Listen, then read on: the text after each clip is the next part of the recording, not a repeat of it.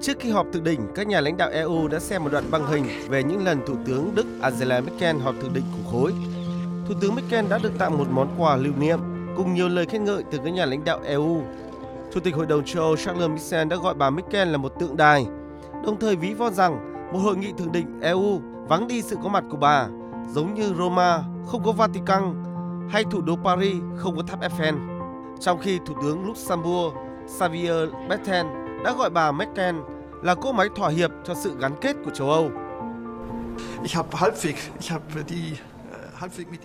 Tôi đã đi cùng bà ấy một nửa chặng đường, 8 năm rồi.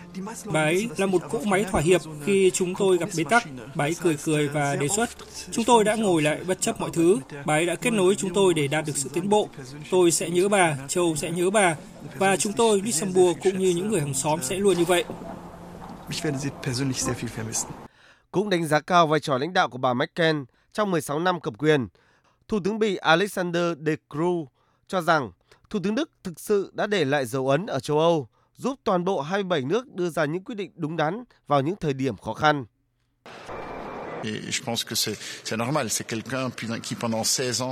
Bà ấy là người trong 16 năm qua đã thực sự để lại dấu ấn ở châu Âu, giúp tất cả 27 quốc gia thành viên đưa ra quyết định đúng đắn vào những thời điểm khó khăn.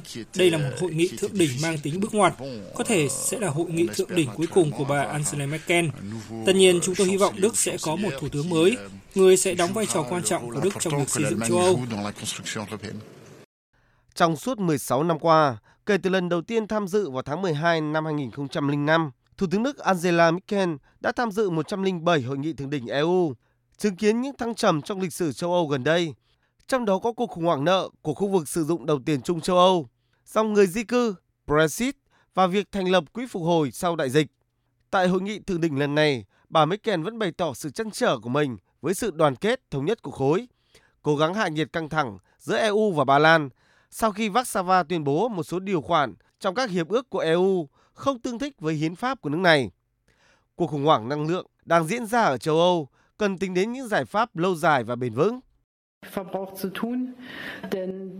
Quá trình chuyển đổi chung và dài hạn của nguồn cung cấp năng lượng của chúng ta phải đi theo hướng trung hòa với khí hậu và điều này không bị cản trở bởi sự gia tăng tạm thời về giá. Vượt ra ngoài Liên minh châu Âu, các đối tác của Đức và châu Âu đều dành sự ngưỡng mộ dành cho bà Merkel. Hôm qua, cựu Tổng thống Mỹ Barack Obama đã có lời tri ân. Angela,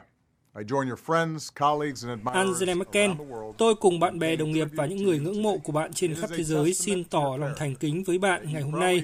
Bạn có thể thích làm việc tại một cuộc họp của Hội đồng châu Âu hơn là trung tâm của sự chú ý như thế này. Tuy nhiên, tôi tự hào vinh danh bạn với một huân chương tự do vì cam kết của bạn cho liên minh giữa Mỹ, Đức và châu Âu. Điều có thể rất có ý nghĩa đối với cả thế giới.